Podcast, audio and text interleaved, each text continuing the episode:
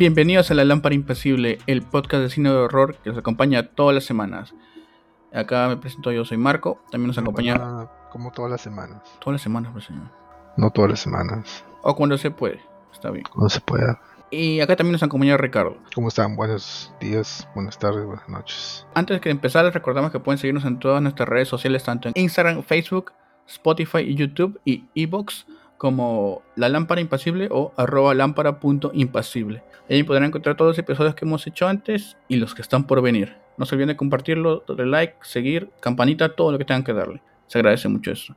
Bueno, para este nuevo episodio hemos traído una película del dos mil veinte que se nos ha pasado ya casi tres años ya que no, no hemos podido verla. Y nos hemos dado el tiempo ahora y nos ha parecido una buena sorpresa. Es una película dirigida por Brian Bertino, también conocido por su película The Strangers, que es un, un clásico del home invasion, y protagonizada por Marin Ireland y Michael Abbott junior La película de la cual estamos hablando se llama The Dark and the Wicked, que en español sería Lo Oscuro y Lo Turbio, no sé, Lo Raro. Lo Raro. Uh-huh. Es una película... digamos, a diferencia de la que hemos tocado la semana pasada, que era más thriller o psicológico, esta es una película de puro horror, terror así puro, que nos cuenta la historia de, de una familia que vive solamente la madre y el padre alejados en una granja en Texas. Y desde el principio nos, nos dice que hay algo más en esta casa, algo muy oscuro, una presencia. Y también están que llegan sus hijos a visitarlos porque su padre está ya muy, muy enfermo. Pero su madre no quería eso, siempre le dijo a ella que tienen que irse, que no deberían estar en esta casa, lo cual es muy sospechoso desde el principio. De ahí vemos inclusive que por las noches se mueven algunas sillas, suenan cosas ahí que están por el rancho donde están las cabras, que ellos crían cabras. Y todo se ve muy raro, como que hay una presencia, como les digo, que no sabemos si es real o puede ser psicológico, no sabemos nada de eso. Pero en esta película nos trabajan muy bien la atmósfera, siempre estamos pendientes de que puede haber algo más allá del... de lo que estamos viendo, ¿no? Una presencia más atrás oculta en el plano o algo que pase muy rápido, y o sea que tenemos que estar así siempre atentos. La película no es muy larga, dura una hora y media aproximadamente, tiene escenas puntuales, no, no se va en floro en ninguna escena, no tiene mucho de relleno, tiene unas cuantas cosas de relleno sí, que se pudieron evitar, pero se hubiera hecho más corta la película y de repente ahí quisieron meterle algunas cosas chocantes, porque sucede que luego que vienen sus hijos a a ver a su padre y madre no los quiere ahí, pero igual ellos tratan de ser muy unidos, preocuparse por ellos. Pasa que una noche la madre está sola picando zanahorias y como que se escucha así como cuando penan y se mueven las sillas, y se escucha que se mueve algo, caminan en la madera, se escucha tal cual, y vemos como ella empieza a, a cortarse también los dedos, ¿no? ¿Sí?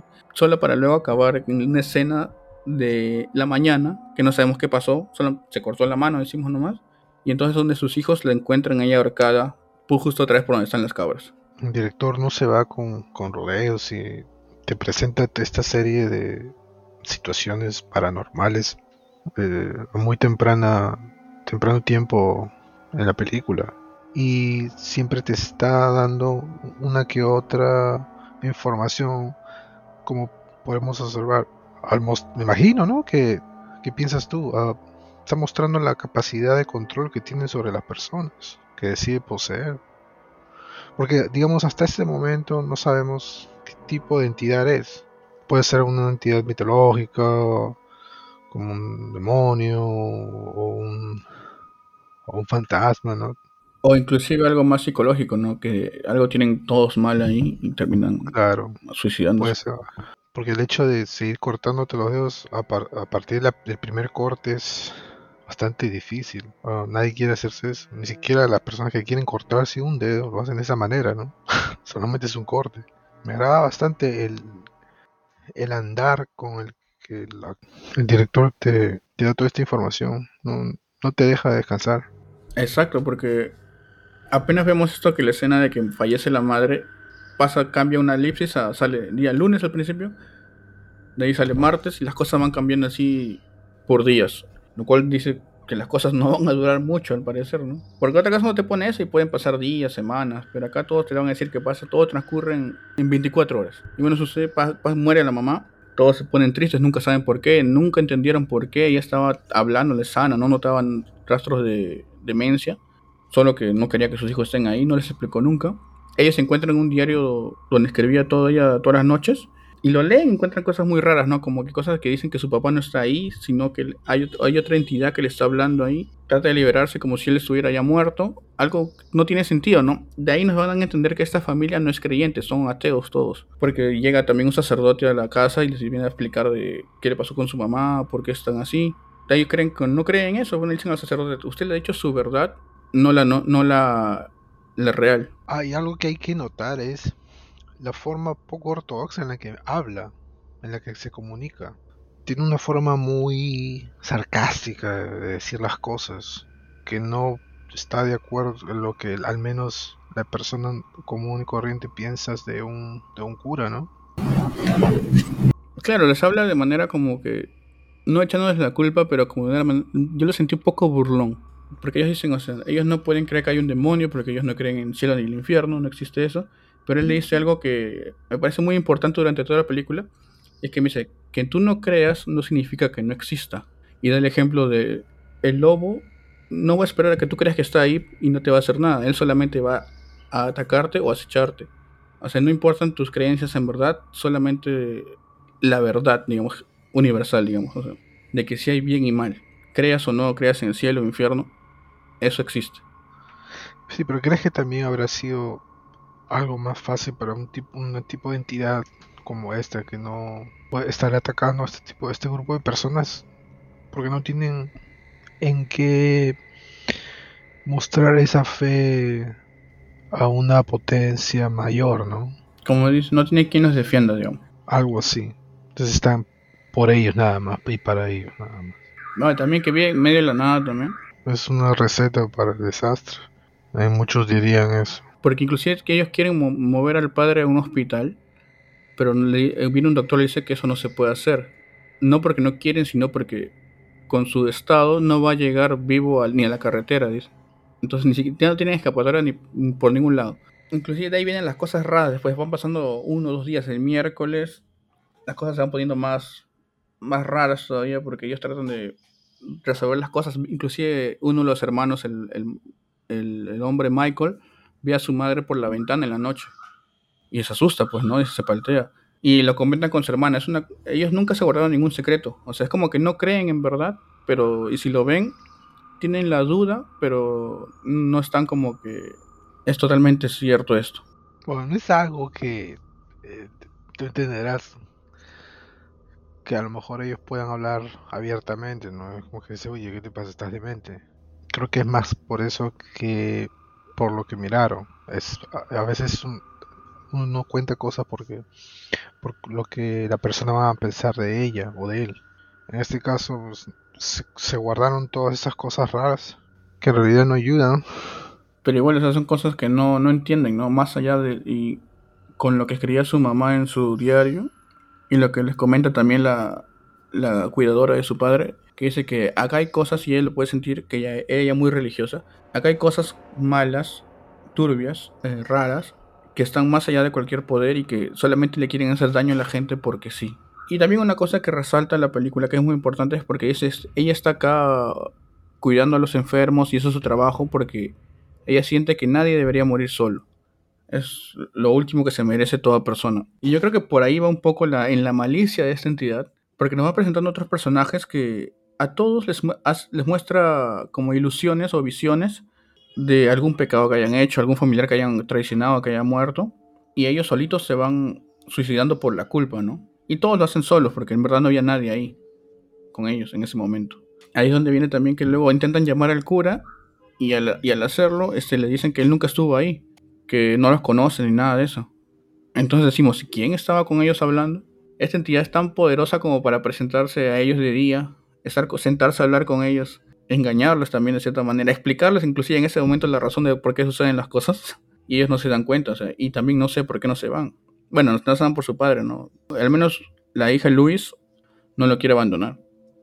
Y no solamente era así poderoso, o de, digamos, de productivo, vamos a decirlo, que se les apareció a los hermanos eh, vestido o, digamos, portando la forma del, del cura que se les presentó antes, y después presentarse al mismo, a Charlie, al amigo de la familia y de la madre y del padre, que vivía en un R V, se le presenta y lo lleva al suicidio.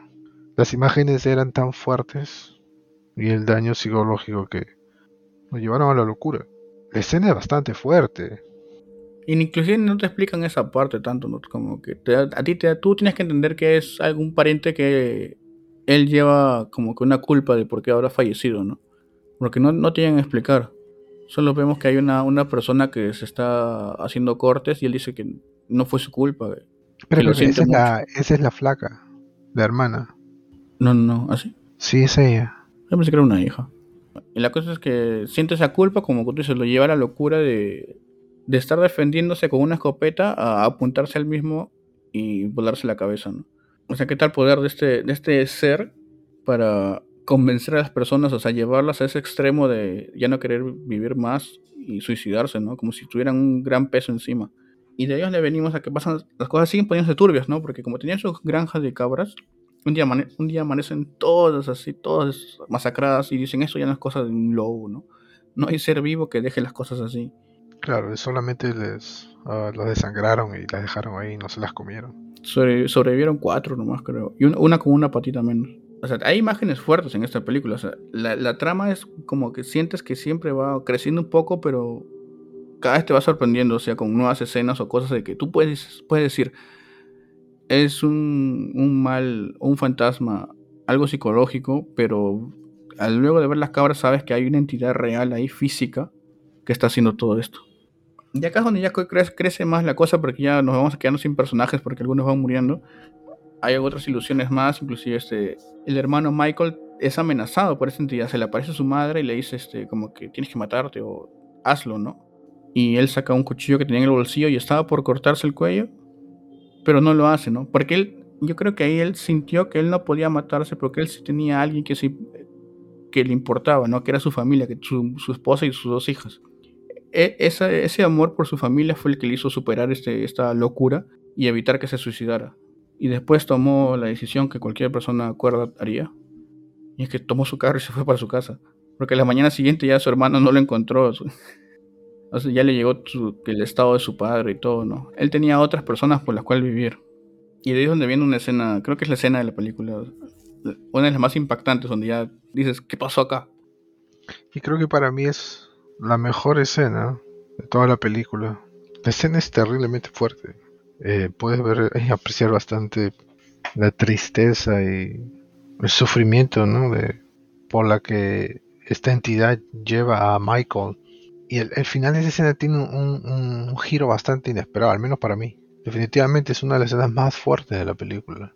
Y no necesariamente por la cantidad de, de sangre o, o lo que puedas ver ahí. Es por el impacto emocional que tiene. Y ahí nosotros nos damos cuenta que estamos llegando casi al final, ¿no? Tampoco le vamos a decir el spoiler final para que se animen a verla. No les hemos contado mucho también, solo las partes así pequeñitas, porque bien hay escenas chéveres que pueden ver. Pero acá vamos llegando al final, al desenlace ya donde veremos cómo se revela la, la criatura. Entre comillas se revela, porque sabemos que hay algo, pero inclusive aparece por visiones, conversa con unos personajes, pero no, ahí nos vamos viendo cuál es su motivo de hacer todo esto, que puede haber sido solamente el, el porque puede, ¿no? Porque ellos se pudieron ir de la casa y no quisieron. Y eso, que si así les hubiera funcionado, no lo sé. Es donde vemos el desenlace entre eh, Luis y su padre, donde ya solamente va, van a revelarnos el, el final de la película, ¿no? Que es como que entre bueno y como que te, más o menos, yo creo. Um, para mí fue... un final decente, o sea, es lo que uno espera a veces este tipo de películas, pero creo que pudieron haber sacrificado una escena de horror, una de las tantas, porque hay bastantes, o sea, es entretenida por eso, para poder darle tal vez un final más apropiado, porque es muy brusco, uh-huh. Te deja pensando en, ok, ¿me puedes decir al menos qué es lo que pasa después de eso? No estamos pensando o, a, o pidiendo que nos digan qué es lo que pasa en los, cien, los siguientes cien años, ¿no? Pero claro, a menos que pase cinco minutos después, ¿no? Quieres saber... qué pasó en verdad, ¿no? Que te dé una explicación. Ah, um, pero a veces no es no es como que vas a, vas, no te vas a o te va a quitar el sueño, ¿no? El pensar en eso. Eh, es algo que te gustaría saber, tal vez, pero ahí nada más. Creo que es una, una película buena, decente. Sí, sí, es una película que tiene bastante terror, Uh-huh. La ambientación ayuda muchísimo, la iluminación también, tanto ese, ambientes tétricos así, todo oscuras porque están en medio del campo. Inclusive esta granja, en verdad es la granja de, del director. La, él lo utilizó para, el, para la película. Uf, ahorrar en presupuesto, mano. Claro, hay permisos, tiempo, todo, ahí ahorra bastantes cosas. ¿Cuál es tu escena favorita? Mi escena favorita uh, está entre la ah, bueno. está entre la, la el hermano Michael con, cuando llega a su casa y, y también cuando se encuentra con esta criatura en el en la granja cara a cara. Mm, interesante. Porque hay una representación bien chévere que le han hecho de esta criatura que en sí no la estamos viendo, pero podemos escucharla. Y no es como que gruñidos de lobo o un animal que conozcas, no, es como que mezclaron varios tipos de gruñidos que luego se van convirtiendo en lamentos mientras más se va acercando al personaje. Ya me pareció chévere. Eso es lo que me agrada cuando eh, Luis está durmiendo, si más no me equivoco, es en, a, a partir del día miércoles. Y de la nada empieza a escuchar sonidos, como tú dices, gruñidos, de, de, como que de animales salvajes, variados. Al mismo tiempo empiezan a escucharse lamentos. Y, y puedes ver a la pobre Luis temblando frenéticamente, ¿no?, de un lado hacia el otro. Y de verdad los, los sonidos estos son bien sugestivos. Digamos, la actuación fue muy real en esa parte. Así es. Porque notabas el, el miedo, pero también las ganas de voltear de curiosidad. Pero si volteas te mata, dice, ¿no? Te mata, así que... Muy, muy interesante esa escena. Otra cosa interesante es que esa película también ganó premios en Europa, en festivales. Ganó... En el fe- Festival de Sitges, ganó a Mejor Actriz por Marin Ireland, Ireland, que es el personaje Luis, y también como mejor cin- cinematografía eh, encargada por Tristan Nibi. Ahí también estuvo nominadas a, este, a, a mejor película en varios festivales, también al director, actores secundarios también, y, y ganó inclusive en el Splat Film Fest del dos mil veinte, ganó a, a película que da más miedo, así que está, ha tenido una buena recepción, yo creo. Es una película que de todas maneras va a dar miedo si la ven de noche. Oh, sí, definitivamente. Sí, o sea, estas son de las que te decimos que esta sí da miedo, pero tienes que meterte todo de lleno en, el, en, el, en los personajes y en el ambiente. Y ahí vas a ver cada rincón oscuro de tu casa. ¿Tú qué calificación le das a esta película? Mm, le doy un cuatro. Tal vez hasta tres es mucho. Ah, como te estábamos conversando hace un momento, de empezar, son varias escenas buenas de horror, pero que al final es como que no llevan a ningún lugar. O sea, no, no te dicen exactamente el por qué ni a dónde va.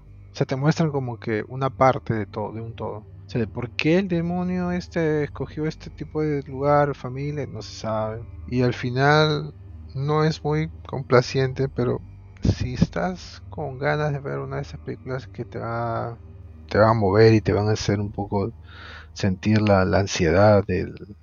de lo que puede estar allí afuera, hace un buen trabajo en ese lugar, pero posiblemente no es uh, no hay mucha historia detrás de todas esas escenas. Es como, como, como un cuento corto, algo así, tal vez, sí, sí, podría decirse.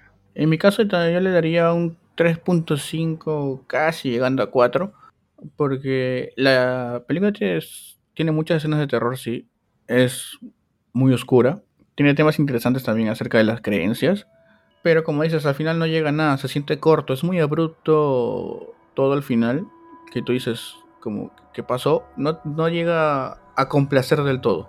De repente pueden agregar algo más ahí, pero puede que haya sido este la gracia de, de, de la película o el mensaje que quería dar el director de las cosas pasan porque sí, hasta acá nomás, no hay que pensar de más las cosas, algo así, podría ser.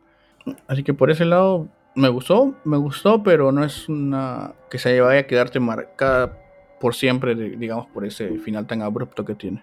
Y bueno, este ha sido el review de la película The Dark and the Wicked, una película muy interesante de, de un horror muy puro y duro, que llega a asustar a quien la ve. Eso na- nadie va a decir que no le da miedo a esta película, porque sí tiene escenas que sí te, te dan angustia, pero decae un poquito, como digamos, al final. ¿Recomendarías esta película a los oyentes de La Lámpara Impasible? Por supuesto que sí, la recomiendo. Es un... Es una película que te va a asustar, si es que eso piensas, pero no hay que esperar mucho, um, una historia muy profunda, ¿no? Un mensaje, es, es más que nada para ir, divertirse una hora y media y, y después pasar al siguiente tema o algo. Por eso estaba dudando, así como que cuatro. Cuatro, me, le, doy cuatro le di cuatro porque las escenas en las que te muestran estas actividades paranormales son muy buenas. La forma en la que mezclan el, uh, el sonido con la visualización, porque es tiene muchas juegan con muchas sombras y con muy poca luz baja, como de velas o lámparas. Y encima la, la, la actuación, la actuación de la de, de la actriz uh, Marin Ireland es increíble. Es una mujer que está, la ponen al borde del, o en el precipicio de la locura. Pero el problema es que no, no hay mucha sustancia, no hay muchas cosas, uh, no hay un mensaje realmente, ni siquiera tácito. O sea, eso es solamente un montón de diapositivas de, de horror a veces, ¿no? Que lo, lo puedes poner así. Pero son muy buenas diapositivas. Pero como historia sí es... es está ahí, ¿no? Como que tiene un potencial. Tal vez por eso un tres, ¿no? De un tres y un cuatro, supongo que podríamos darle un promedio de tres punto cinco, como tú le diste. Pero sí la recomiendo. Yo también la recomiendo. Es como, como tú dices, una película de terror que sí va a entretener bastante. Sí va a llamar la atención, te va a mantener pegado, vas a querer saber más cosas. Pero como dices, tiene un final así que cortante, que te puede gustar por todo lo que has vivido en esa hora y media. Pero no es que vayas a estar pensando después... por qué sucedieron las cosas y tal. No es un final cortante como el de Mártires, por ejemplo. El de Mártires acaba así, cor- corta la escena, y tú te quedas pensando ocho años después, no, en este corte y dices, ah, bueno, ya pues fue, ¿no? Y puedes seguir adelante. Por ese lado es como dices, una calificación media, pero sí, sí vale, la, vale mucho la pena ver la película de todas maneras, por la ambientación, los sonidos y el miedo que da. Así que ya saben, oyentes, pueden buscarla por internet, que ahí la van a encontrar con subtítulos y todo, y en buena calidad.